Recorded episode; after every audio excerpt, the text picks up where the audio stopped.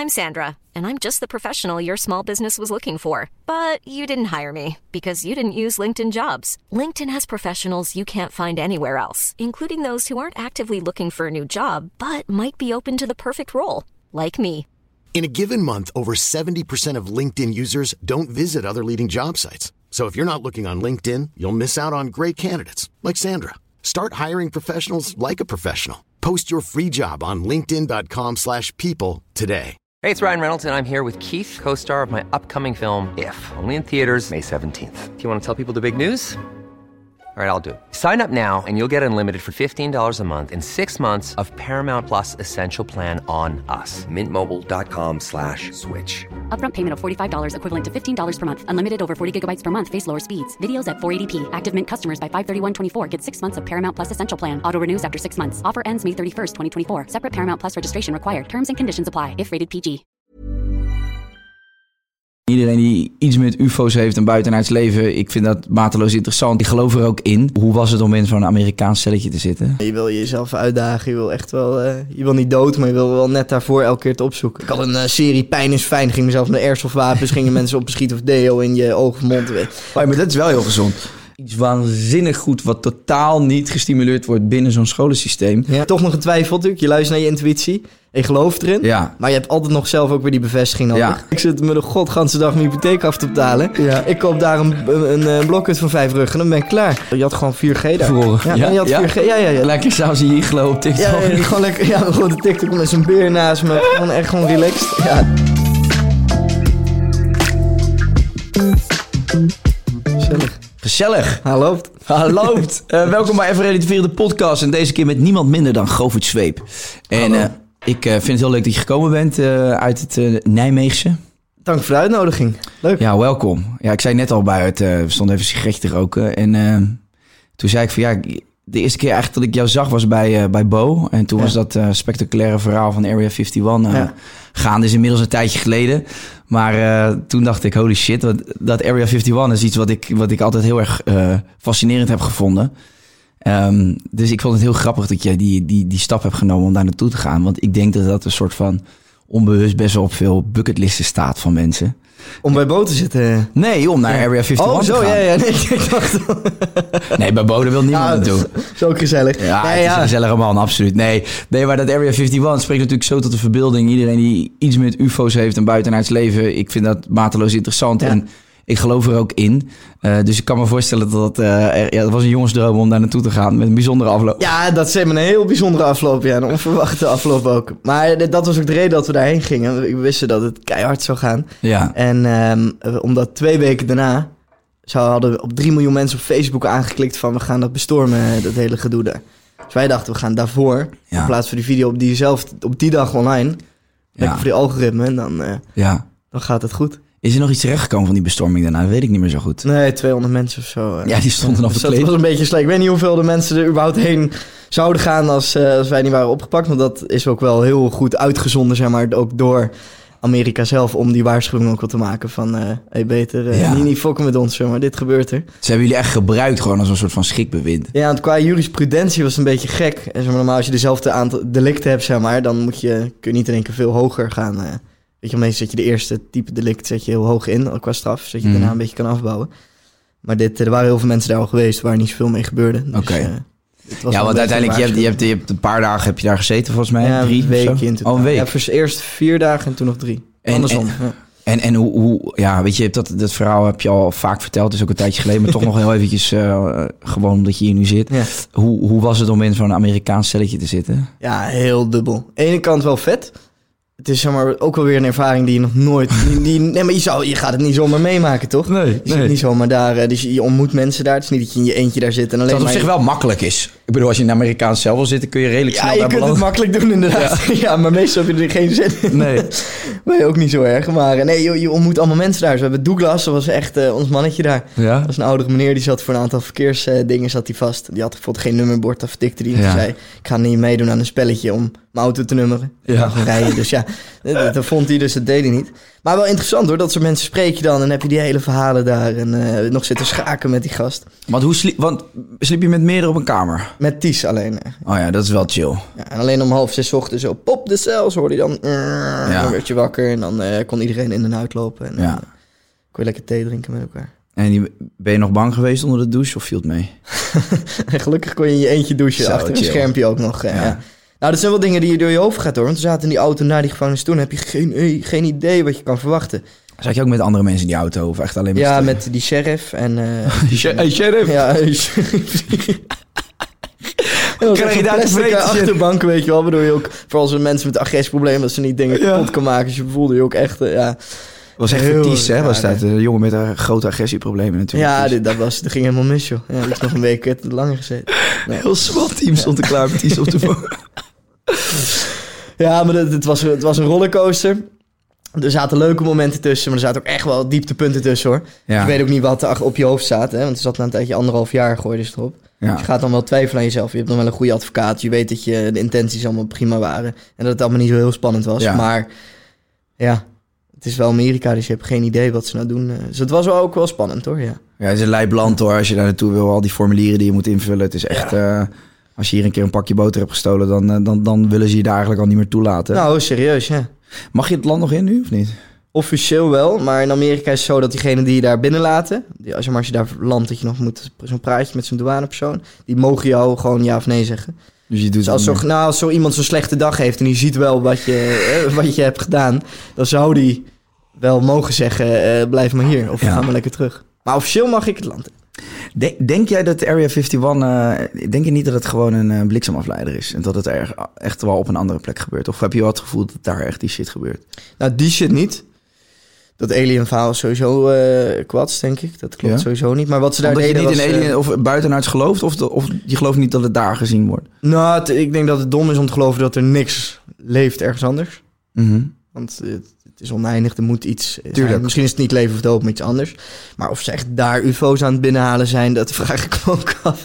Nee, wat het verhaal was, tijdens de Koude Oorlog ze hebben ze daar spionagevliegtuigen gemaakt Ja. om de Russen te spioneren. En dat waren vliegtuigen in niet de standaard vorm zoals wij een vliegtuig herkennen. Dus die stegen ze op als experiment om te testen. Nou, die boeren die in de omgeving wonen, die zagen in één keer rare schotels. Ja. Die ze niet herkenden als, hé, hey, dat is een eh, Boeing eh, 7328. Maar dat was iets geks. Dus vanuit daar komen een beetje die verhalen van wat vliegt er nou rond en dit en dat. Maar ja, het is natuurlijk wel... eh, Zo'n steltvliegtuig, dat is natuurlijk... Dat was echt uniek. Ja. Die is er inmiddels al een aantal jaar. Ja. eh, maar eh, die, die technologie van dat steltvliegtuig was bizar. Ja. Dus de vraag was natuurlijk ook van... Ja, hoe komen ze aan die technologie? Hebben we, hebben we dat als mensen zelf bedacht? Of is dat Oh, technologie zo. die Ja, van, ja dat van ze andere... dat er ook weer van hebben. Van een aantal aliens. Ja, Ja, je weet het niet. Ja. Nee, je weet het serieus niet. Nee, het is heel En uiteindelijk hebben ze dat ontdekt wat ze daar aan het sleutelen waren. Omdat er luchtfoto's waren. En je zag de schaduw. Je zag, het was zo heet daar overdag. En Ja. ze hadden zo'n vliegtuig hadden ze op een paal staan. Dus die plek daaronder was koeler dan de rest van de omgeving van de grond. Dus als die vliegtuig werd dan s'avonds weer in die lood gezet van die paal af. Ja. Dan zag je s'nachts op luchtfoto's zag je een andere warmtekleur. Ja. En dat was dan die vorm van zo'n steltvliegtuig. Oh, Op die manier hebben ze ook later gedacht van jullie zijn dit aan het doen. ja, ja, dat is ja. ziek. Ja, heel bizar. Ja, kijk, er wordt daar natuurlijk gewoon van alles getest. Dus, Ja. ik- dus dat verhaal vind ik ook wel plausibel. Van, eh, dat, dat, dat daar dingen gezien worden die wij niet kunnen verklaren. Maar ook geloof dat daar ook gewoon heel veel menselijke eh, uitvindingen worden getest. Maar tegelijkertijd, ik vind, ik vind hè, ik, die Joe Rogan heeft het natuurlijk ook Ja, vaak in zijn ja. podcast over. En dan komen er echt wel mensen die ja, echt niet allemaal eh, ja, in hun eigen fantasie geloven. Maar gewoon wel echt wel shit weten en ook heel veel onderzoek naar hebben gedaan. En ik geloof echt wel dat er ja, misschien technologie vanaf andere planeten of, of zo wordt- wordt, gebruikt hier. Ik bedoel, ja, who knows? Ja, we zullen het niet weten. Pas als het gewoon in één keer lekt. Of, nou nee, zelfs, Maar met, zelfs nu- met een lek dan geloof je het weer niet. Het moet zo... eh, Ja, heb jij dat? Nou, er zijn af en toe wel dingen gelekt. Maar dan ga je weer wantrouwend eh, ernaar kijken. Van klopt het wel?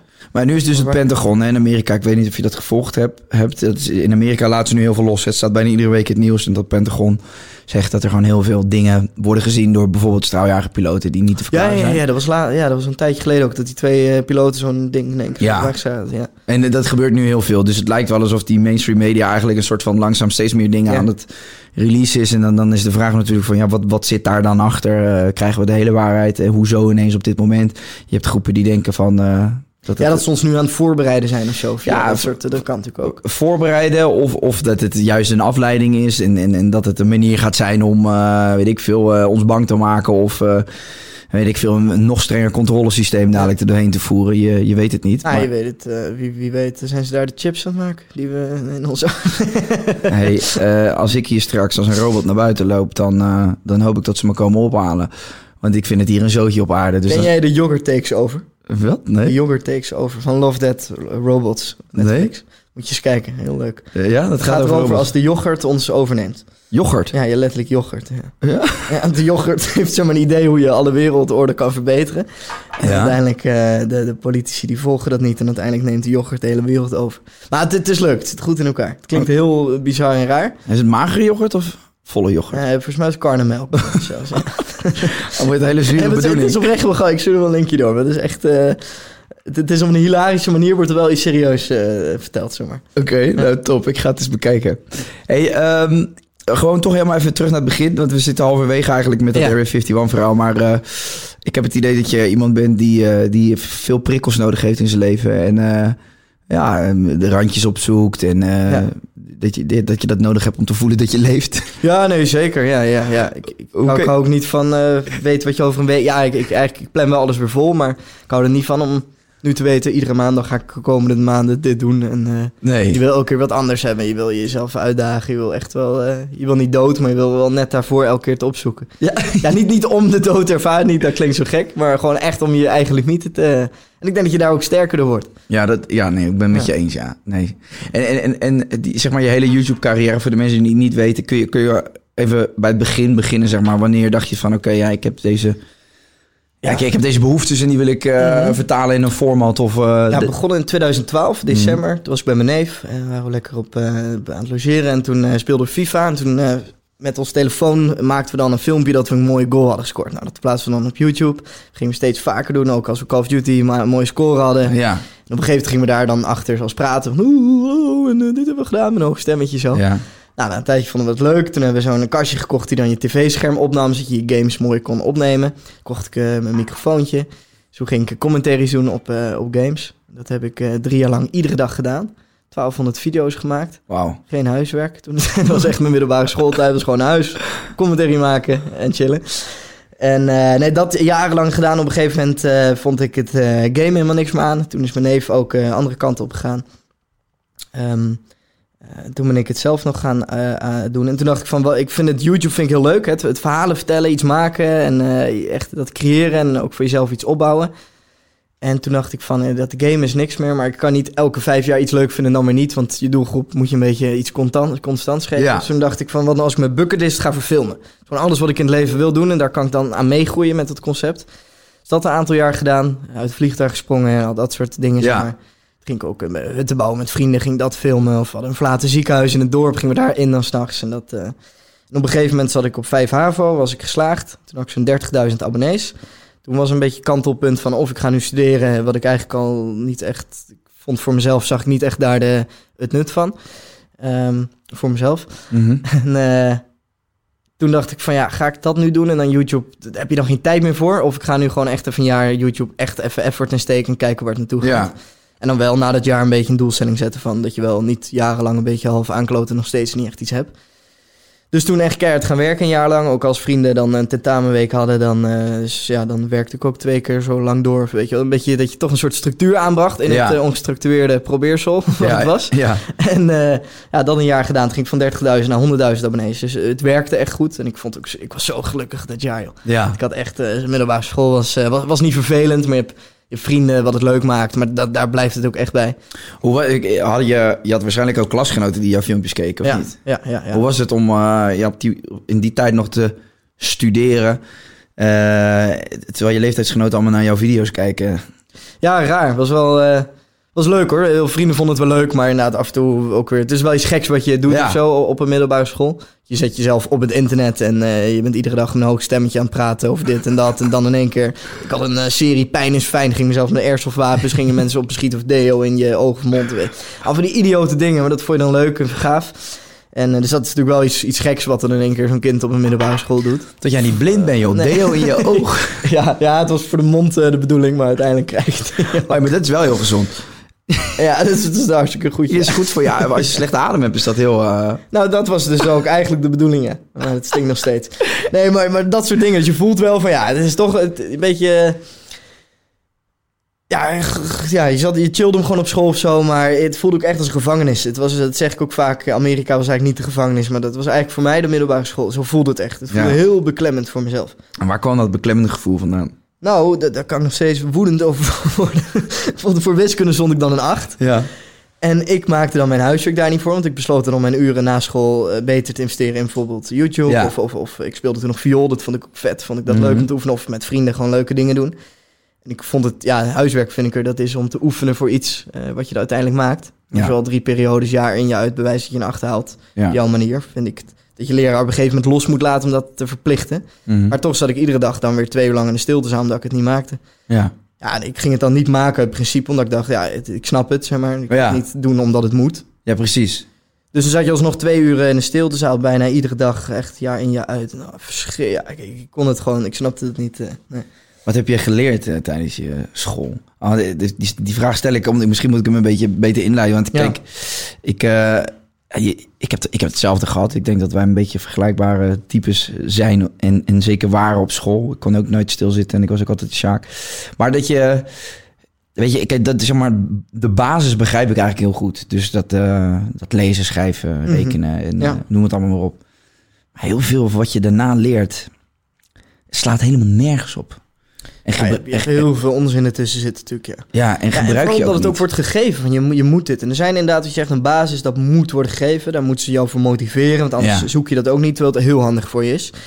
Maar ik, soms vind ik wel dat, dat scholing, en dat vooral de reden waarom het niet wordt gedaan, denk ik omdat het heel veel geld kost, maar dat het, wat dat het meer persoonsgebonden Tuurlijk. mag. Veel meer op de individuen. We worden allemaal in hoekjes gedrukt. En eh, je, dan moet je kiezen van, eh, ga je dit doen? Ga je VMBO doen? Ga je naar de universiteit? Ja. Ga je Athené? Weet ik, noem al die termen. En je wordt, er wordt eigenlijk op jonge leeftijd al van je verwacht dat je, dat je weet wat je gaat doen. En terwijl eigenlijk, ik merkte tijdens mijn studie dat ik alleen maar heel erg beperkt werd in het vrije denken. Ja. En ook, ook in het ontwikkelen van mijn eigen kwaliteiten. Ja, exact. Dus je, je, ik, ik ben heel erg tegen dingen aangelopen dat ik dacht van, fuck, fuck. eh, Wat voor dingen dan? ja, ik weet het niet. Ik, ik, ik heb altijd gevoeld dat je binnen een soort. Binnen zo'n scholensysteem. eh, ja, je moet conformeren naar een bepaald plaatje. En ik, ik denk dat heel veel leerlingen, kinderen, jongeren. eigenlijk daardoor heel erg afgestompt raken van, Ja, hun, van hun echte ambities en kwaliteiten. En ehm, dat dus ook niet ontwikkelen. Terwijl eh, puur luisteren naar je intuïtie. Ik denk dat dat jou veel beter vertelt waar je naartoe moet. En ik geloof ook nog in de kracht van het universum. Dat als je ergens in gelooft. eh, en, en, en je staat open voor het leven. Ja.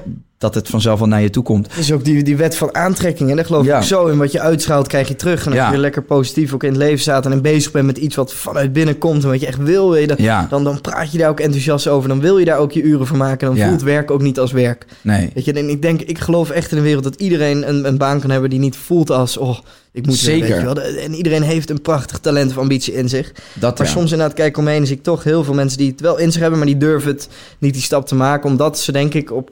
Soms zie ik wel een patroon dat ze op jonge leeftijd toch een beetje zijn ingekaderd. ja, ja, absoluut. En ehm, Maar ook omdat, eh, en, en, en voor de mensen die nu denken van, eh, daar gaan we weer. Dit gesprek komt namelijk heel vaak terug. Maar ik blijf hem, ik, nee, ik blijf hem toch voeren, omdat ik Ja. het belangrijk vind. Ook omdat blijkbaar dus heel veel mensen daar tegenaan zijn gelopen. En ik denk dat het jongeren ook zou kunnen helpen op het moment dat ze horen dat eh, wij daar allemaal mee hebben gestruggeld. Ehm, ja, kijk, weet je, het is, het is natuurlijk gewoon heel erg lastig als jij te horen krijgt van je leraar of docenten dat je iets niet goed kan. Want Ja. dat, dat is met een beloningssysteem. Als jij een vijf haalt voor iets als spelling of eh, weet ik veel rekenen, dan krijg je constant feedback die negatief is vaak. En, en dat, ja, dat werkt heel erg demotiverend, maar dat geeft ook een bepaalde onzekerheid. En ja, misschien kun je wel iets waanzinnig goed wat totaal niet gestimuleerd wordt binnen zo'n scholensysteem. Ja. Maar waar je dus niet achter komt. Plus dat je nog een soort half minderwaardigheidscomplex oploopt. Omdat die, die leerling naast je, die, Ja. die, die knijpt twee keer met zijn ogen en die heeft weer een acht. En jij voelt je heel de tijd en daardoor heb je nooit meer dat, dat lef, want dat heb je soms wel Ja. nodig om zo'n stap te maken om je passie uit te gaan voeren, weet je. Maar dat, dat, dat is dan veel moeilijker om in één keer die stap te gaan maken. Ja, Maar inderdaad, je bent dan onzeker gehouden. Ja, en, en, en voordat het lijkt alsof ik zeg van ja, weet je, eh, het universum heeft voor iedereen wat in het verschiet. Je hoeft niks te doen, wacht maar. Nee, je moet werken en je moet, je moet, ook, je moet ook heel erg goed naar, naar jezelf luisteren. En En ook naar anderen en ook, en ook school leren. Het is, het is allemaal in principe gewoon hartstikke goed inderdaad. Alleen er kan wat worden aangestuurd. Waardoor Ja. denk ik net wat kan worden geoptimaliseerd. Zo. De basis is natuurlijk goed. ja, ja, ja. Nee, Voor een deel, ja. Ja, absoluut. Hey, ehm, goed, je bent, eh, ja, je, je liep met je ziel onder je armen op school. Kan ik dat stellen? Je, je voelde je gewoon niet op je gemak. Ja, eh. ik, weet- dus als ik thuis kwam was ik gelukkig. Ja. En eh, als ik wakker werd was ik gelukkig. Als ik droomde, droomde ik heerlijk. Maar gewoon die uren op school eh, buiten de pauze om. dat, dat voelde, elke uur voelde zonde. Ik dacht, ik kan nu dit doen, ik kan dit. Want ik had zoveel energie en leuke Ja. dingen die ik van plan was. En I'm Sandra, and I'm just the professional your small business was looking for. But you didn't hire me because you didn't use LinkedIn jobs. LinkedIn has professionals you can't find anywhere else, including those who aren't actively looking for a new job but might be open to the perfect role, like me. In a given month, over 70% of LinkedIn users don't visit other leading job sites. So if you're not looking on LinkedIn, you'll miss out on great candidates like Sandra. Start hiring professionals like a professional. Post your free job on linkedin.com/people slash today. dat, eh, eh, ja... Het voelde gewoon heel alsof ik echt jaar in jaar uit werd tegengehouden om te gaan doen wat ik wou doen.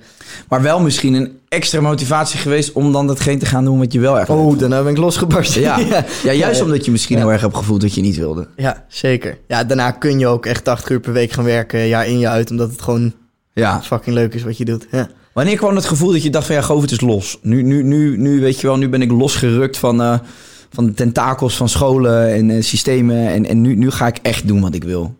Misschien toen ik KVK denk ik inschreef. Dat Ja. was een half jaar nadat ik dan eh, dat eerste tussenjaar, wat ik het toen nog noemde, begon. Ja. En toen, eh, na een half jaar, eh, toen, toen was het zeg maar nodig dat je dan inschrijft. En dan kun je zo'n factuurtje maken en zo. En dan dat vul je dat voor de eerste keer in. Ehm, ja, dan denk je wel, oké, het is niet alleen maar dat lekkere vrije gevoel van ik kan nu, ik hoef niet meer naar school en ik kan nu doen wat ik wil. Maar dan heb je ook nog eens de bevestiging van kijk, het werkt ook nog Ja. wat ik doe. Want dat is natuurlijk ook wel nodig. Hè? Je kunt wel zeggen, stop met school en ik voel dat beklemmende niet meer en ik ben hartstikke blij. Als je dan jaar in jaar uit geen ene cent verdient, Klopt. dan ga je uiteindelijk ook ongelukkig voelen. Dus Zeker. dat was weer de bevestiging van, oh yes, me- Ja. want je hebt toch nog getwijfeld natuurlijk. Je luistert naar je intuïtie en je gelooft erin. Ja. Maar je hebt altijd nog zelf ook weer die bevestiging nodig. Ja. Dus dat, ik denk zo'n bevestiging als een eerste factuur sturen. En, Dat was een beetje zo dat je dacht oké, het kan dus wat ik Ja. voor ogen heb. En, eh, en dan kun je ook eh, dat weer terugstoppen in een project wat je eigenlijk echt weer wilde maken, weet je ja. Voor het laatst ook ben ik dan, dat was dan mijn grootste investering qua een, een serie die ik dan maakte. Ben ik naar Zweden gegaan, heb ik, eh, ging ik Overlevend Wild filmen, een serie van mij. Dat ik dan Ja. duik in het bushcraft en om te ontdekken hoe het is om als oermens te leven. ja, fantastisch vind ik dat. Nee, ja, ja, het Nee, maar eh, eh, moet je me alles over vertellen. Kijk, ik vind dat super interessant ook vanuit het feit dat ik Expeditie Robinson maak en dat, dat overleven op een eiland. eh, Oh, natuurlijk, ja. ja. ja, ik, Ja. Nee, ja, ik vind dat, ik vind dat, ik vind dat, eh, ja, ik vind dat gewoon een mooie vorm van reality, omdat het echt reality is, zeg maar. Omdat je zo diep gaat. Maar je- je- wij doen dat met een hele productie en vanuit een zender en met alle verzekeringen erop en eh, hè, je weet dat het allemaal wel goed gecheft is. Jij gaat dat dan zelf doen. Ja, dus waar ze eerst een paar maanden, dan, eh, eh, dan bel je een aantal eh, bushcraft survival scoutingbedrijven in Nederland. Ja. Van, kennen jullie iemand in Scandinavië, want dat leek me, ik wilde de winter in duiken, de kou, die mij een training kan geven? En de meeste mensen, hoe, moet je een, een training hier? Nee, ja, nee, dan kan ik niet helpen. Dus nou, maandenlang bellen, uiteindelijk zie iemand, ja, ik ken nog wel iemand. Nou, Geert de Koning. Nou, vet, eh, goeie, klonk al leuk. Ja. Nou, gaan mailen en eh, heel leuk. Die gast, eh, die, eh, die, die typt alleen maar in hoofdletters. Ze kwam in een complete hoofdlettermail terug van... Ja, je kan bij mij terecht. Ja, lekker kort. Maar ik dacht, oké, kan dus blijkbaar. En eh, ja, Hij was waarschijnlijk aan het surviven toen hij dat ja, ja, dat denk ik ook. Hij had handen. grizzly beer. Ja, je kan bij mij surviven, maar nu kom maar snel. Ik moet opvangen. Er komt een Doei. beer aan. Ja. Maar echt, en die lopen daar dus ook. Ja. Maar nou, vet lui. In ieder geval een eh, research gedaan naar de omgeving. En toen eh, ben ik dus een week daar naartoe gegaan met eh, twee vrienden. Waarmee ik ook al het eerste seizoen had opgenomen in de Vogees in Frankrijk. Ja. En dan neem je alleen een, een slaapzak mee. En een bijl. En een flint en steel. Is zo'n dingetje van magnesium waar je vuurtje mee Ja. kan maken. Ja. En, en je neemt je camera mee en genoeg batterijen. En dan voor de rest niks. En dan ga je kijken of je die weken na nog leeft. Ja, geweldig. Eigenlijk zo simpel. Hoe, vertel, neem ons eens even mee in, in hoe, hoe was dit? Want kijk, je, hebt het, je hebt vaker gekke dingen gedaan. En, eh, de, je- dus je, hebt, je, je bent echt al een en ander tegengekomen. En naar, naar Zweden is wel, eh, voor Europese begrippen zeker, de natuur is super robuust. Ja. Het is wel gewoon echt next level wat je gedaan hebt.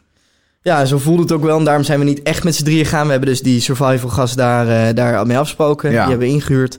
En daar hadden we de eerste twee dagen uh, trainde hij ons dan. Ja. Hij, want je kunt wel een vuurtje maken in de Vogezen. Maar hij was een Nederlander.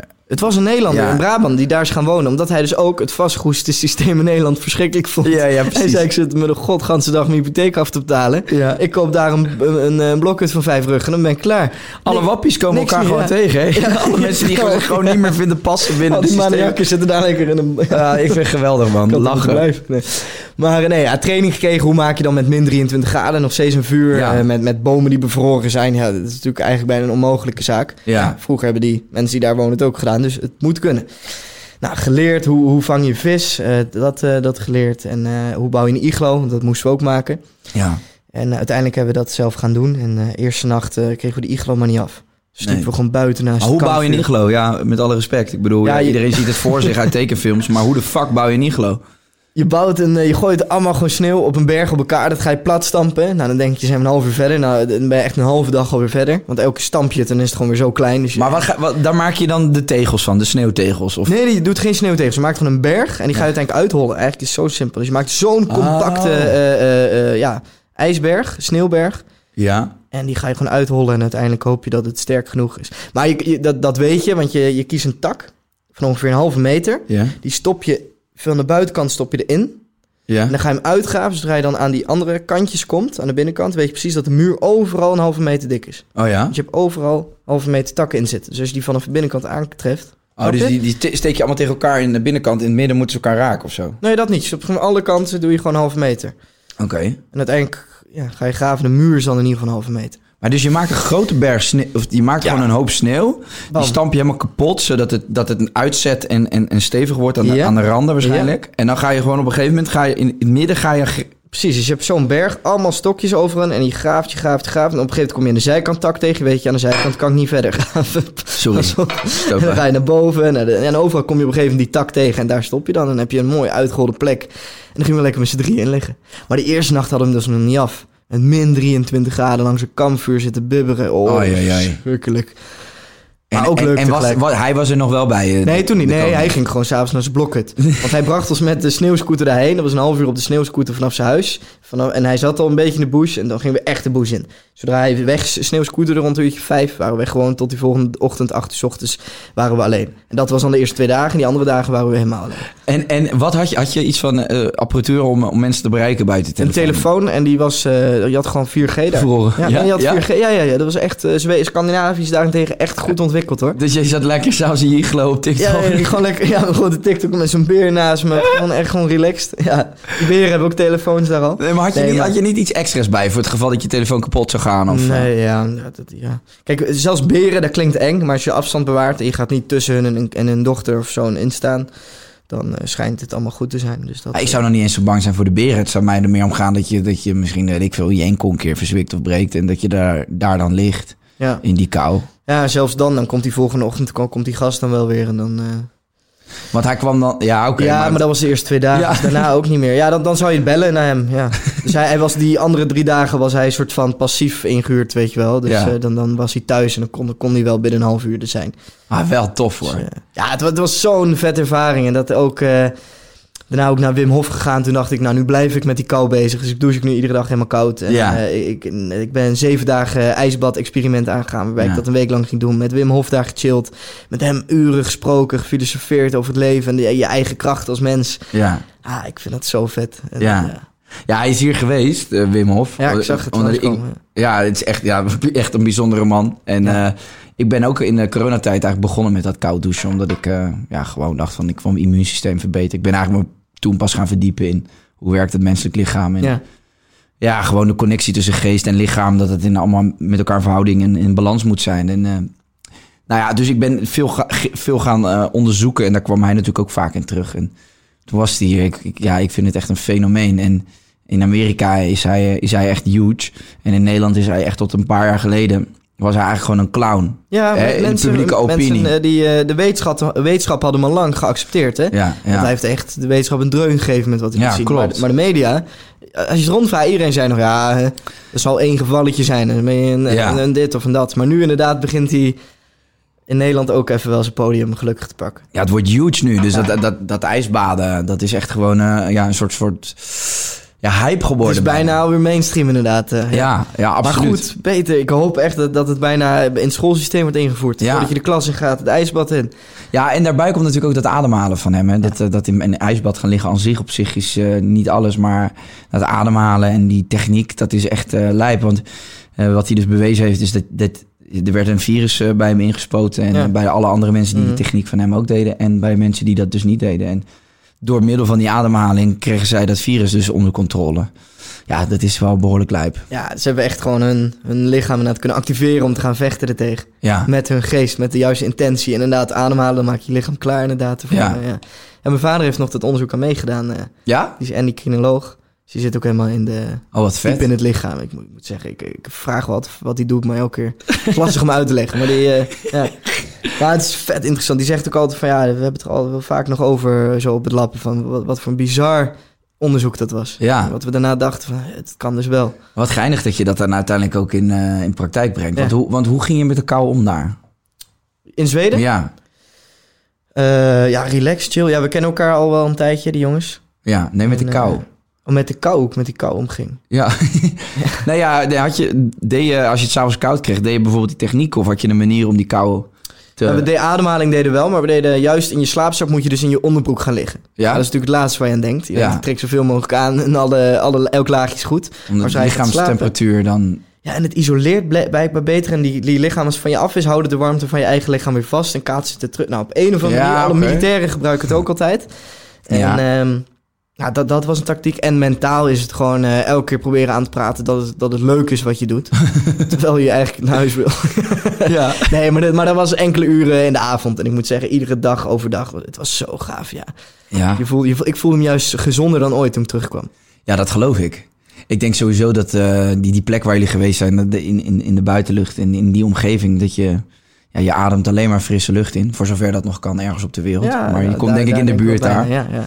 En ehm, ja, gewoon eh, dat, ge, dat, dat geïsoleerd zijn van de rest van de wereld is volgens mij eh, zo helend voor je, voor je brein. ja, en dat is het inderdaad. Dat je gewoon voor de zoveelste dag wakker wordt met niks om je heen. Ja, Gewoon echt, je weet, wat ga ik vandaag doen? Ja, ik moet vanavond lekker slapen, dus ik moet mijn iglo maken. Ik heb warmte nodig, dus ik ga hout zoeken. That's it. Maar Het is het... gewoon simpel. Je moet gewoon surviven en je gaat niet nadenken op, eh, oh, welke DM moet ik reageren? Oh, moet ik dit nog doen of dat? Weet je.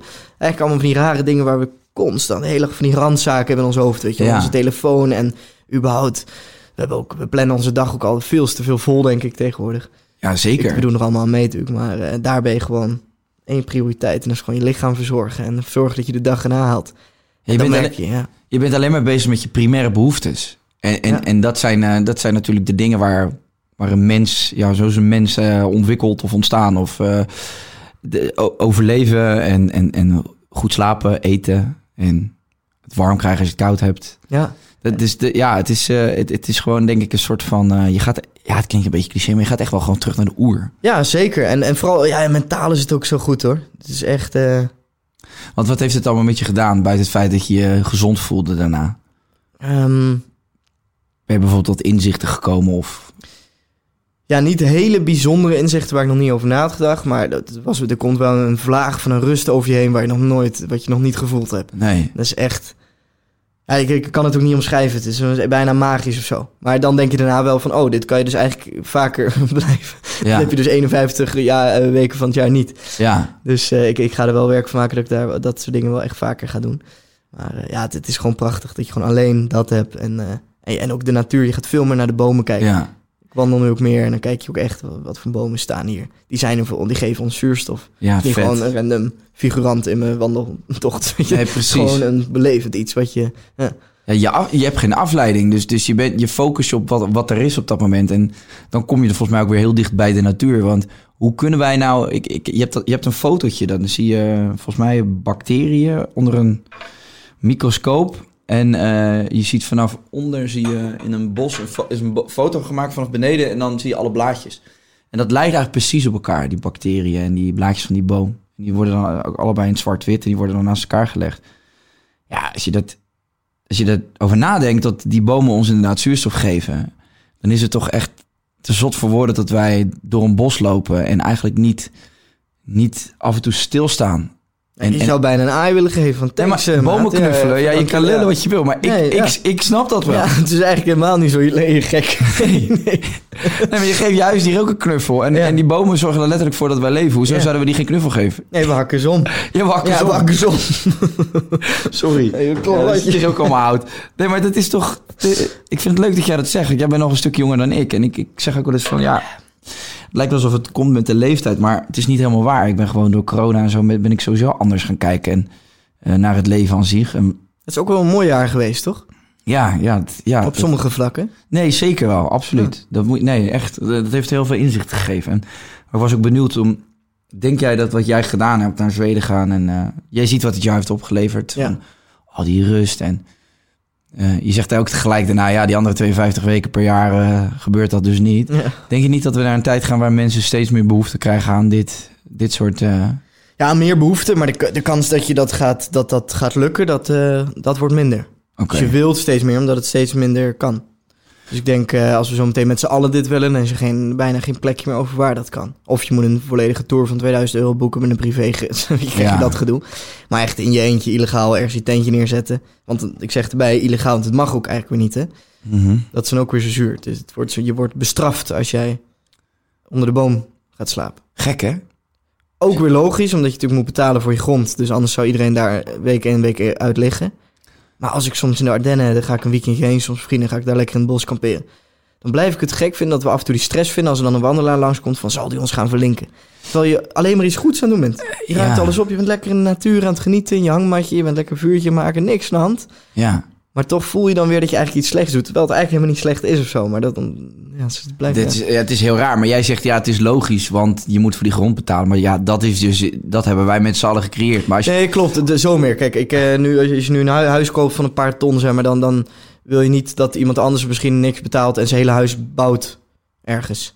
Nee, oké, dus dat bouwen van een huis op een Zeg maar, we zijn nu toch al in, die, in dit systeem. Ja, Dan inderdaad, dan snap ik dat ze zeggen, ja, dan, kunnen niet een paar mensen dit wel gaan doen of zo. maar kan je, nou, je mag daar toch gewoon met een tentje liggen? Ik bedoel, het is toch eigenlijk te gek voor woorden dat, dat, dat, Ja, dat je in de buitenlucht met een eh, tentje wil slapen. En zeker als je je eigen rotzooi nog opruimt.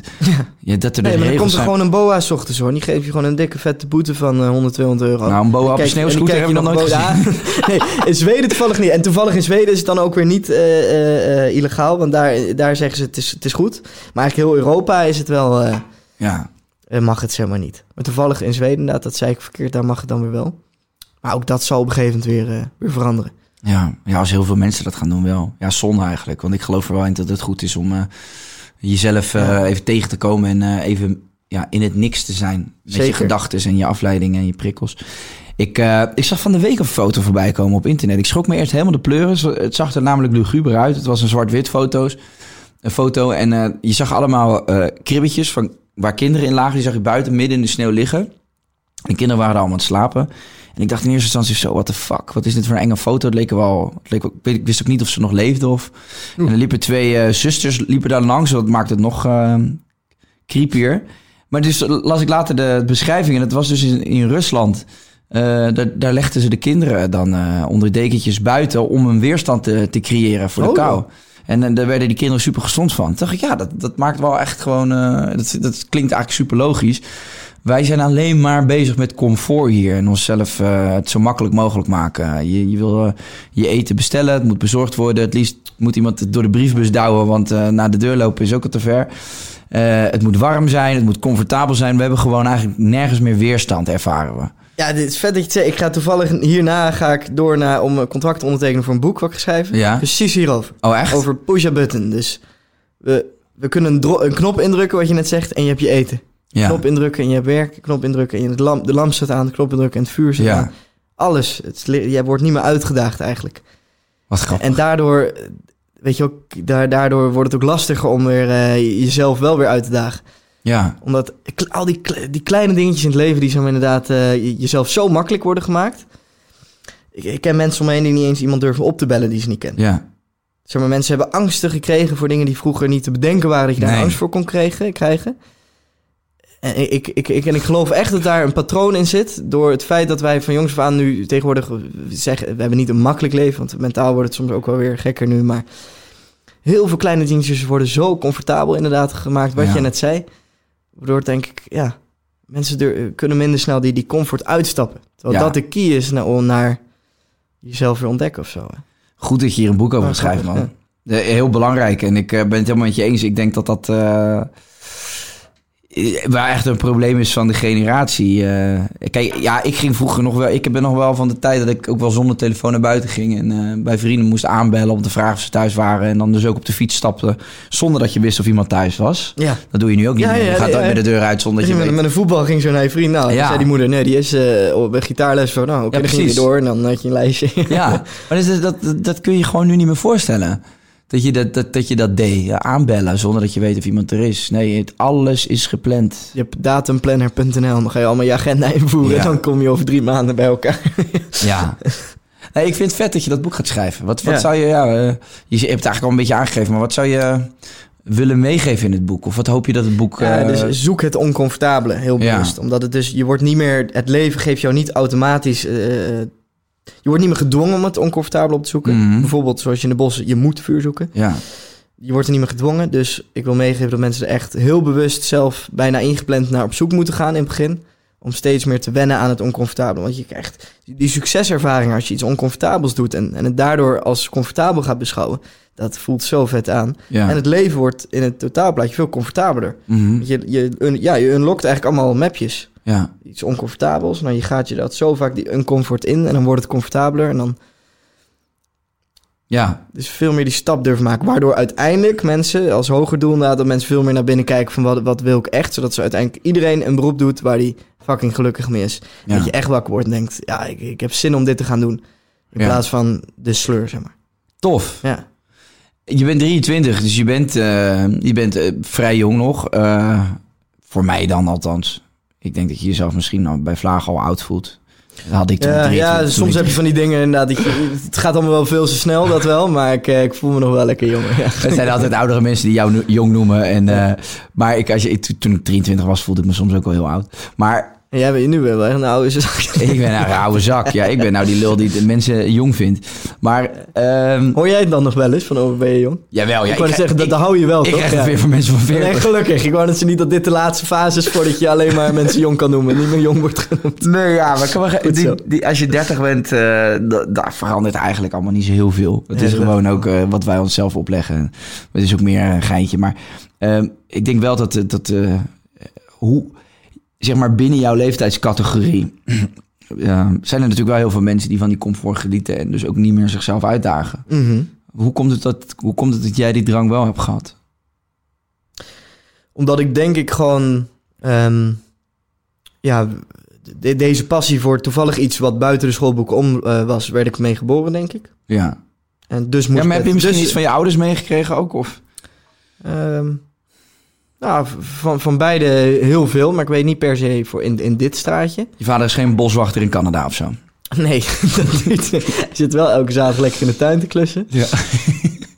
Nee, ja, ik heb heel veel van ze geleerd hoor. Ik merk het nu bij heel veel dingen, maar niet per se dat ik die richting op ben gegaan. Dat, dat niet per se. Maar ik denk misschien omdat ik gewoon op jonge leeftijd wel eh, het idee had van... eh nou, trouwens, ik weet trouwens niet of dat het is, want ik heb heel veel dingen merk ik het.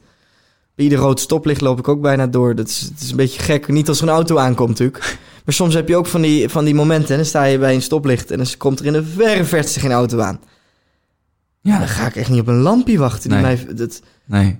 dat, dat, dat is een richtlijn en dat is super handig als het druk is, waardoor Ja. het gestroomlijnd gaat. En dat is een perfecte tool waardoor we met z'n allen het in drukte eh, veilig kunnen doen.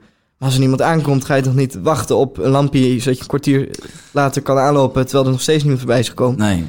Je vertrouwt er gewoon op dat jouw lichaam op het moment dat er iets gevaarlijks gebeurt, dat je alle reacties... echt, je ziet het zelfs een kilometer daar en een kilometer daar en er is niemand. Ja, Maar ja. en dan, En dan, vier meter daar die, heen, die kant op lopen. Nou, dat kan, je natuurlijk, kan iedereen natuurlijk doen. ja, dan bestaat er iets natuurlijks waardoor je lichaam zegt... oh ja, nee, we gaan hier niet voor een bus springen, want dat overleven we niet. En dan stop je dus. Dat nee, ja, en dan automatisch geregeld. een massa staat daar stil. Ja. En dan, dan voel je toch altijd van, hè? ja, dat, Moet je eens naar. Tokio gaan, ben je daar was geweest? Nee. Dat is zo fucking lijp. Daar uh, liep ik een keer s'nachts. Ik was wezen stappen met vrienden terug. En uh, richting ons hotel. En ons hotel was echt wel een beetje buiten het centrum. Dus we liepen daar s'nachts over straat. En uh, ja, dat was niet eens op een, op een hoofdstraat, maar echt op een zijstraatje. En daar stond, stond een stoplicht op rood. Maar het was helemaal uitgestorven. Vier uur s'nachts, vijf uur s'nachts was niemand. En er stond Ja. een man naast ons en die stond daar gewoon te wachten. Ja. En dat stoplicht stond lang op rood, jongen. Echt lang. Ik denk, godsamme, als, de, als, het, als het groen wordt, dan heeft hij een baard, die vent. en ik, ik pleur op. Ik, ga, ik, ga niet, ik ga daar niet op wachten. Maar ik vond het eigenlijk ook wel weer een beetje raar. Ik denk, ja, ik ben in Japan en ik vond... Ook Ga je dan die ASO-Hollander zijn? Die, dat Precies. voel je dan, hè, als je dan doorloopt. Ja. Ja, dus ik denk, wacht toch. Ik ga naast hem staan. En ik sta te wachten. En ik zit naar hem te kijken. Ik zeg, eh, ik denk, misschien kan ik oogcontact met hem maken. Van, hé, hey, eh, chef, eh, zullen, we- zullen, we, zullen we samen gaan? Hand in hand. Doen we het samen, weet je wel? Maar nee hoor, dat was gewoon zo erin geprent. Die, eh, die, die zou daar nog een dag gestaan hebben. Ja. Als, eh, als dat ding niet op groen zou gaan. Ik vond het ook wel heel typisch. Maar Maar dat is daar en die kan natuurlijk nog veel meer in China. Ja. Dat is echt... eh, ja, nee, dan, dan word je je kont afge, afgeveegd door een, door een robot als je bent wezen schijten. Dat is, bizar. ja, maar je wordt dan hoef je niks meer zelf te doen. Het is zo controlled daar, inderdaad. Het is, eh, daar, daar is inderdaad echt de ambitie uit mensen trekken om, Ja. om, om gewoon het gestroomlijnd te laten gaan. Ja, en dat vind ik wel echt een hele enge ontwikkeling. En ik, ik, ik hoop echt dat er een soort kanteling komt... waarin mensen toch weer gewoon voor hun eigen... Ja, weet je, je- we- alles wordt je ontnomen. Er wordt niet alleen comfortabel gemaakt... maar er wordt ook bijna voor gezorgd dat je niet meer zo hoeft na te denken. Er wordt voor je nagedacht en er wordt je mening opgelegd. En het slaat zo door in alles eigenlijk. En wie zijn we dan nog als mens dadelijk? Weet je, wat, wat Ja. stelt een mens nog voor? Of En- is het gewoon je lichaam? Ja, ben je gewoon een soort voertuig? Dat, ja, dat- precies. Ja. Dat was een soort gewoon... Ja. Maar hier, dat zieletje is er al lang uit. Ja, dat zieletje. Ja, wat is die ziel nog gaan doen? Ja, die, ja, ik zou daar ook uitgaan. Ja. Als ik een ziel Ik was. zou lekker naar Zweden gaan. Dan ga ik daar lekker eh, door de bomen zweven hoor. Dat is mooi echt, geweest. hè? Ik zou daar lekker s'avonds rondzweven. Ja. hey, wat... eh, nee, trouwens, ik wilde nog even... Je had het net over eh, het oncomfortabele opzoeken. Ik zag, ik zag een enorme blaar door middel van... ja, What the fuck, gek. Zo, dat was ook ziek. Die was niet van mij, maar van Devin.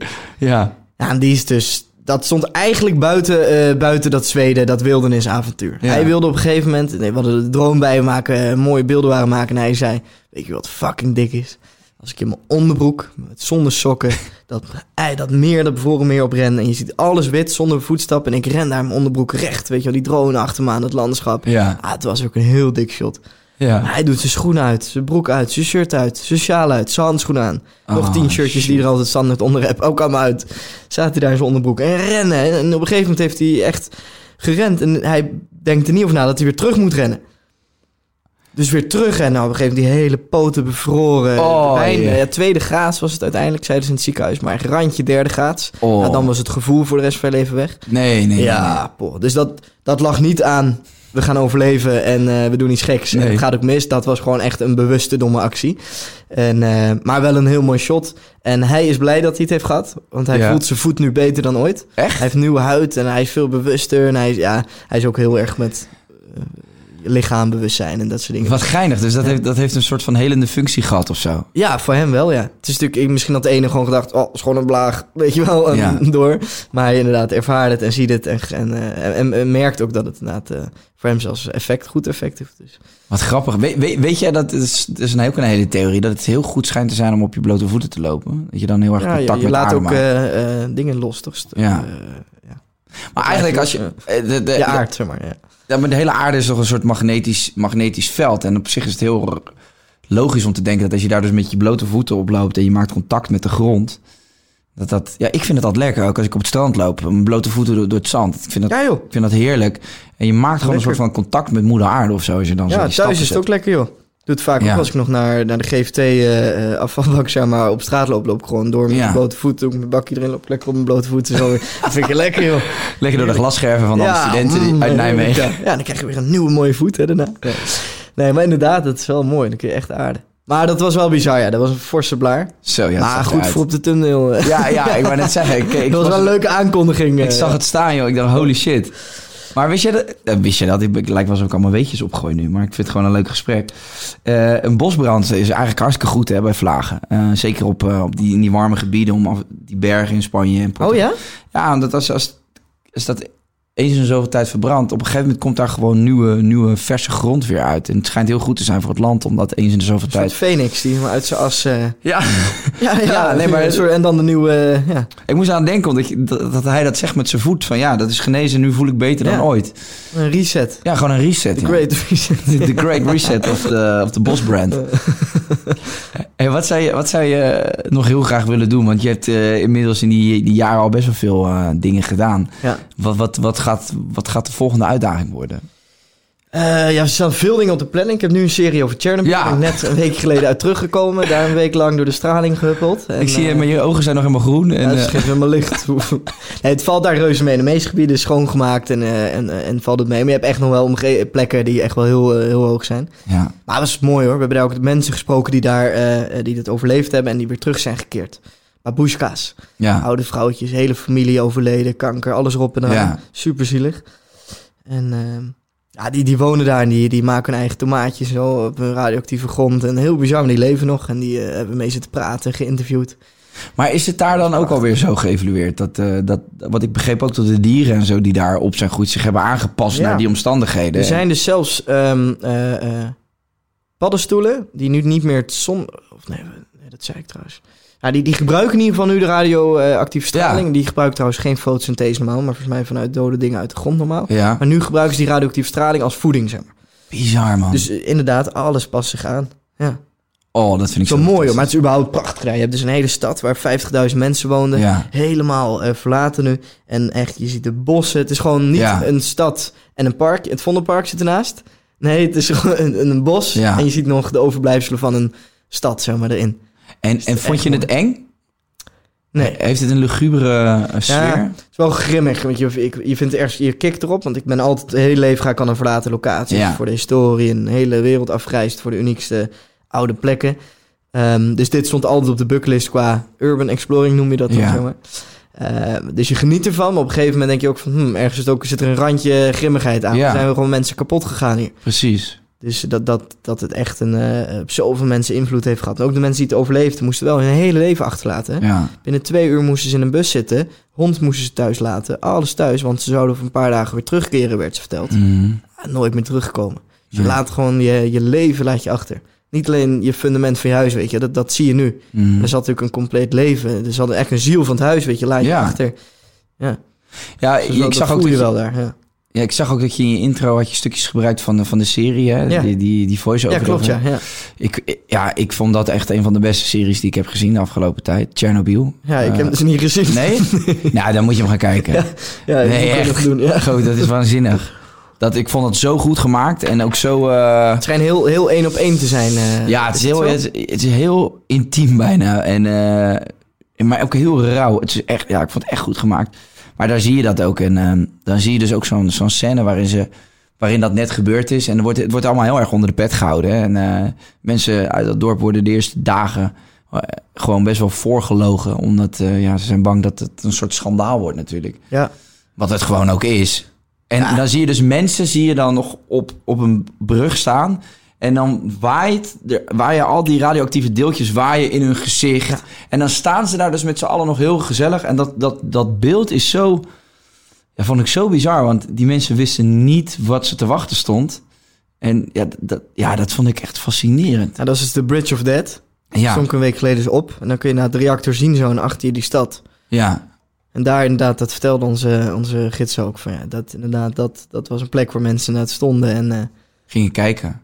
Alleen in het echt is blijkbaar was het s'nachts die eh, ontploffing. Ja, En waren er weinig, het verhaal is dat er kinderen stonden, allemaal vrolijk. Maar oké. blijkbaar, dat is een beetje een soort van halve mythe of zo. Ja. Maar dat is eh, heel specifiek over die brug. Ja, Maar het was gewoon kut en heel veel mensen zijn ja. naar de kloten gaan. Ja, ja. Ongelooflijk. Ja, ik, ik, Chernobyl. Het, ook weer iets wat ik, eh, wat ik mijn hele leven nog gewoon een keer wil zien. Ja, je moet erheen hoor, ja. En ik zou dan ook vragen inderdaad of je echt weer mensen kan spreken daar ook. Ja. Je hebt ook bepaalde tours dat je gewoon een gebouw in eh, naar gaat kijken. En een beetje oppervlakkig, ook interessant. Maar je, je kunt ook aanvragen dat je inderdaad hier en daar naar mensen toe gaat. En dat Ja, dat dat, lijkt geeft me. wel lading aan die plek. Ja, We hebben ook een commandant van de politie gesproken. Die echt eh, een hele evacuatie heeft geleid. Die eh, de ontploffing ook heeft meegemaakt. Alles erop en aan. Dus die hebben we ook echt gesproken daarover. Hoe vaak zou hij dat verhaal al gedaan hebben? denk ik heel vaak. Het is helemaal verzonnen, man. Nee. Ik word dan als mensen aan mij vragen van... Hey, eh, hoe zit het met uh? Ja. Wanneer is dat begonnen? Jij doet YouTube toch? ja, je doet iets met filmpjes. Is er wel iets wat je voor altijd kan doen? Of eh, hoe zit het nou? Je, ga je geen, nu niet nog studeren? Die man die zit lekker op zijn stoel, komt gewoon voor het zwepen binnen. Hey sir, how was it? eh, Ah, joh, nee. joh, ja.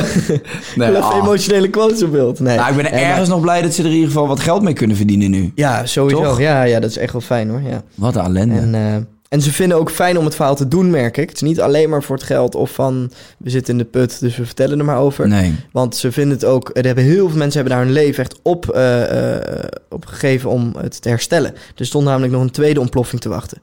Die heel Europa ook zo verneukt. Ja. Dat, dat, dat, ja, dat wordt weinig verteld. Toen hebben die mijnwerkers zijn ook ingehuurd om eh, Mhm. vanuit onder die reactor in te duiken. En allemaal brandweermannen hebben natuurlijk echt een leven gegeven. Ja. Maar vanuit de Sovjetkant zeggen ze dat wordt, die worden nooit geëerd of zo, die mensen. Terwijl die echt voor zoveel minder doden hebben gezorgd. Dat, eh, dus ze vinden het ook fijn om echt wel. eh, Je moet die serie gaan kijken. Ja, ga want, want daar, alles wat jij nu vertelt komt daar. Ja. Het is echt ongelooflijk. Die mijnwerkers, wat, hoe, hoe die hun leven op het spel hebben gezet. En die Ja. brandweermannen. Het, het is, ja, de liqu- liquidators. ja. Hey, maar goed, dus, dus Chernobyl eh, heb je gedaan. eh, en, en ik zou ook echt mensen aanraden van... eh, ja, ga naar Govertse kanaal, want het staat Thanks, echt wel thanks. vol. Het staat echt vol met, met avonturen. Maar wat is, ja, toch een beetje cliché, maar wat is het volgende op de planning? Wat, wat zou je Ja. heel graag nog een keer willen doen? Nou, ik, ik ben met de Koninklijke Landmacht nu aan het filmen. Een aantal Ja. speciale eenheden ben ik aan het volgen. En dat duurt dan nu een jaar ongeveer. En dat eh, moet ik ook nog eh, doordoen. Dus dat komt op een gegeven moment dit jaar wel online. Ja, Ik ga met de brandweer ga ik meelopen van Nijmegen. En dan ga ik ook noodmeldingen mee, trainingen, dat soort dingen. Dus dat wordt ook wel echt eh, avontuur. En ehm, ik ga nog Spooktocht filmen. Dat is ook een serie die ik heb waarbij ik met geestenjagers meega. Ja? dat is ook wel echt Heb je dat al eens eerder gedaan? Ja, al eh, vijf, vier of vijf seizoenen. Vijf volgens mij. Ja. Dus dan eh, duik ik eigenlijk in de wereld van de paranormale activiteit. En, en, en, ge- en geloof je erin? Nou, nee, ik- kijk. Soms, bijvoorbeeld, eh, ja, soms voel je nog wel dat, dat bepaalde mensen uit je omgeving die zijn overleden, dat ze wel nog ergens bij zijn. Ja. En dat voel ik dan oprecht. Ehm, dus zeggen dat het allemaal niet bestaat, dat weet ik niet. Maar om, om het te vermenselijken in een geestenvorm, vind ik dan weer te makkelijk. Nee, is, ik geloof wel eens iets als fijnstoffelijk. eh, Ja, maar ik, ja, ik, geloof ook, ik geloof ook wel dat, ik geloof wel dat er mensen zijn met een veel hoger ontwikkeld bewustzijn die daar contact mee kunnen leggen. Dat, dat, Ja. Maar, ja het is Maar- heel breed inderdaad. Het is maar net ook hoe je het inderdaad vertaalt of zo. maar wij, wij willen dat proberen in een vat te gieten. Dus een geest moet er zo uitzien. Want Precies, dat was in ja, dat bedoel ik inderdaad. Ja, dat Ja. is dan weer zo makkelijk. Maar ik, inderdaad, er zal zeker iets, iets gebeuren. Want, eh, Maar ja, dan, dan loop ik dus met geestjagers mee. En die hebben dus allerlei apparatuur en die, die gaan het dan opmeten. En normaal gingen we dan naar, naar oude verlaten ziekenhuizen in de bossen of Ja. oude kloosters. Gingen we daar eens midden in de nacht slapen en testen doen. En laatste seizoen hebben we dat bij mensen thuis gedaan. Dus heb ik een oproep gedaan maar naar mijn kijkers van wie zit met de struggle van parana- paranormale activiteit, wie heeft Ja. er last van. Nou, heel veel reacties gehad. En toen ben ik met dat team van paranormale onderzoekers bij die mensen langs gegaan en heb ik dan verslag gedaan van daarvan. Cool. Dus eh, dat was wel heel indrukwekkend, bijzondere verhalen. Je komt in één keer bij vre- vreemde Ja. mensen binnen en die vertellen echt de diepste persoonlijke issues ook, want het staat ook altijd in verband met waar ze last van hebben. Ja. En, eh, het is fijn, bij heel veel mensen hebben ze dan op, aan het eind van de avond echt rust. ja. En dan, en dan kunnen sommige mensen wel zeggen, ja, maar het is allemaal kwad. Stel dat het allemaal onzin is, dan Ja. hebben die mensen alsnog rust met Ja. het feit dat die mensen weer langskomen. Dus ik, ik- ik vind het hoe dan ook prachtig om te doen. Dus daar ga ik sowieso rond Halloween tijd weer een eh, nieuwe serie van maken. Tof. En eh, ja, nog zoveel plannen. Ja, de, de hele wereld kan nog ontdekt worden. Ja. Er leven zoveel bijzondere mensen overal. Dat, daar kun je ook weer op inzoomen. En eh, misschien ooit nog eh, met een stam in Zuid-Amerika meelopen voor een maand. En Ja. echt met een lappie voor je lul eh, een maand lang door de bossen lopen. En dan niet overleven, overleven, maar meer de tradities meemaken en de cultuur. Weet je, ja. Ik zou je Ja, wel naar Peru willen zien gaan. En daar dan... eh, Ben je daar geweest? Nee, maar ik wil, ik wil daar heel graag heen. En, en ik wil daar nog een keer zo'n ayahuasca-ceremonie doen. Dus als je, we kunnen misschien, weet je wat, we maken een keer samen een aflevering. Dan gaan we samen gaan naar... we daar even lekker eh, Peru. de pan uit spacen. gaan even we- kijken of we toch nog ergens eh, mee zitten. Dan gaan we eventjes kijken of, we- ja, hoe de wereld nou echt in elkaar Ja. steekt. Ik denk dat we een hele diepe reis maken naar eh, vorige levens en weet ik veel wat we allemaal tegenkomen. Maar dat is het nog iets schijnt heel bijzonder te zijn. Je hebt Ja. zo dus ook kikkergif, wat je dus ook in je kan Ja, spuiten. klopt. Ken je dat? Het schijnt Ja, ook heel detoxen te zijn. En, eh Ja, Zo wel Nee, van ja, die stappen hoor, doe dat maar eens. Ik Ja, vind dat ik- heel interessant en ik wil het wel een keer, maar maak maar eens die stap om, om kikkergif arm te knallen. Of, of om Ja. eh, helemaal de, de tyfus in te gaan en over te geven door zo'n ayahuasca-sessie te doen. Ja, maar ja, er staan ook... eh, ieder weekend staan er in een feestketen in Nederland mensen GHB naar binnen te slokken. Nee, dat is ook, het, is, het, is, het is veel puurder en, en minder schadelijk hoor. Maar Nee, ja, maar ook meer van... eh, dat, dat, dat, ja, dat, dat doen mensen wel en dan zou dit heel ver... Ja, klopt, het, het, het is inderdaad het gevoel wat we erbij scheppen. Maar eigenlijk... eh, Maar ik snap, ja, kikkergif klinkt gewoon een beetje Ja. gek. Maar ik zou het wel, ik zou het willen doen en ik ben wel, eh, ik, had, ik, ik heb wel iets bizars meegemaakt trouwens. Ik, ik heb heel lang getwijfeld over ayahuasca. En ik heb het hier een hele tijd geleden ook met de Laura Verster over gehad. Die had het gedaan. En toen was ik nog in een fase dat ik niet echt voelde dat ik daar klaar voor was. En ik, ja, ik denk dan wel, ja, moeder ayahuasca, zoals ze dat noemen, moet, moet toch wel roepen of zo. Weet je, dat moet je gewoon in één keer voelen en denken van, oh ja, ik ben er klaar voor. En later begin ik er heel veel over na te denken. Omdat ik gewoon wat meer bezig was met wat, wat, wat doen we hier? En, en gewoon van die, van die vragen dat je denkt, holy shit. Dat werd ineens heel sterk. En ik had het idee dat ik dat met ayahuasca misschien dat ik daar bepaalde antwoorden op zou kunnen krijgen. En toen ben ik daar dus heel veel over aan nadenken geweest. En toen kreeg ik dus een mail van een jongen die, die, die ik niet kende. En die mailde ayahuasca Kai. En toen dacht ik, wat de fuck? Ik krijg een mail, een rare mail. En ik zit bijna nooit in die mail. Dus het was sowieso vrij bijzonder dat ik dat zag. En ik opende die mail en hij had een bericht gestuurd van... joh, ik heb deze week ayahuasca gedaan. En ik kreeg in mijn visioen eh, dat ik jou moest waarschuwen dat je, dit, dat je het moet gaan doen. Of waarschuwen dat ik jou een teken moet geven. En ik, ik kende die hele jongen niet, weet je wel. Die, die volgde mij wel op Instagram. En daarna heb ik hem ook gelijk op Instagram opgezocht. Even contact met hem gehad. En gevraagd, ja, wat was het dan? Hij zei, ja, ik kan er niet veel meer over vertellen dan dat ik dat binnenkreeg. En ik had het, ik had het op Instagram nooit gecommuniceerd of zo. Dus het was ook niet dat die jongen dat gezien had. En eh, Ja, dat, dat soort dingen zijn toch glijp, hè? ja, dus, dus sindsdien ben Maar ik... ook- Ja, Zou je het aankunnen, denk je? ja, Ja. ja. Nou ja, dat, dat is niet om stoer te doen. Maar ik, voel, ik ben wel bereid om diep te gaan. En ik ben ook wel bereid Ja. om dingen tegen te komen die niet, die niet als prettig voelen. Maar dat is Ja, waar we het net over hadden. De weg van de minste weerstand is nooit de juiste weg, denk ik. Nee, klopt, dat is ook zo, ja. Dus dat is nog wel iets wat ik Ja, op mijn lijstje heb staan. Dus mocht, je, mocht je dat ooit nog een keer gaan doen, dan bel je me op. Dan gaan we naar Peru. Leuk. En dan zeg vlak voordat je door de douane gaat, dan eh, spuit ik je vol met kikker. Ja, precies. en dan, dan hebben we weer een nieuwe gevangenis. We hebben in ieder geval een, eh, een, een mooie reis en mooie beelden. Hey Govit, ik wil je heel erg bedanken. Het is eh, bloed, bloed Ja, het is echt niet normaal. Ik straks lekker de ijsbadje maar in dan, hè. ik ga je het niet langer aandoen om hier nog te zitten. En, eh, Nee, dankjewel. Ik vond het leuk, eh, leuk om langs te komen zo. eh leuk keer zo te zien en eh, lekker te lullen. Ja, nou heel erg bedankt man voor je tijd en je eh, openhartigheid. En eh, heel veel succes straks met die afspraak voor je boek. Ja, thanks ja. Ja, dat wordt tekenen en champagne drinken, dus eh, Oh, dat leuk. valt allemaal reuze mee. Cool. nou ja, breng die, eh, breng die langs als je, als je Ja. hem eh, hebt gepubliceerd. En dan kunnen we daar nog over praten. Leuk, ja. Maar eh, leuk kennis te maken, man. Zeker. Dankjewel uh, voor jullie allemaal. Heel erg bedankt weer voor het kijken, luisteren. En uh, hij weer. Vergeet niet te abonneren. Als je het leuk vindt. En als je het niet leuk vindt, dan doe je het niet. Um, ja, dan zijn we er wel toch. Ik zou zeggen, aju! Doei doei. Doei doei.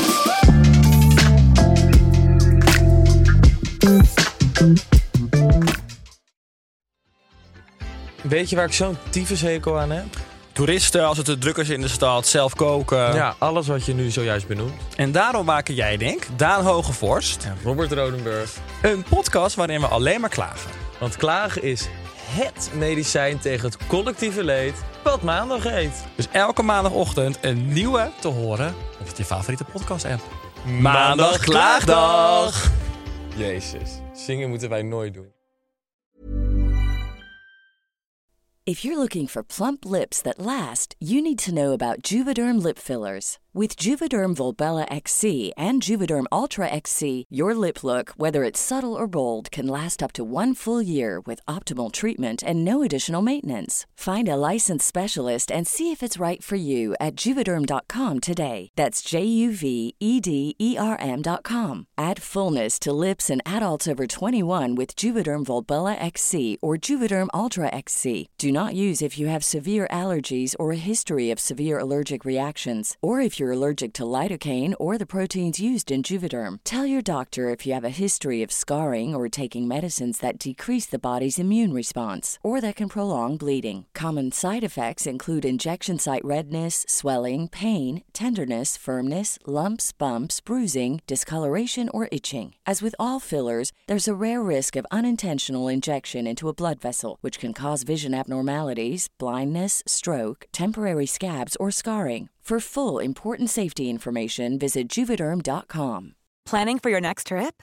Elevate your travel style with Quince. Quince has all the jet setting essentials you'll want for your next getaway, like European linen, premium luggage options, buttery soft Italian leather bags, and so much more. And is all priced at 50 to 80% less than similar brands.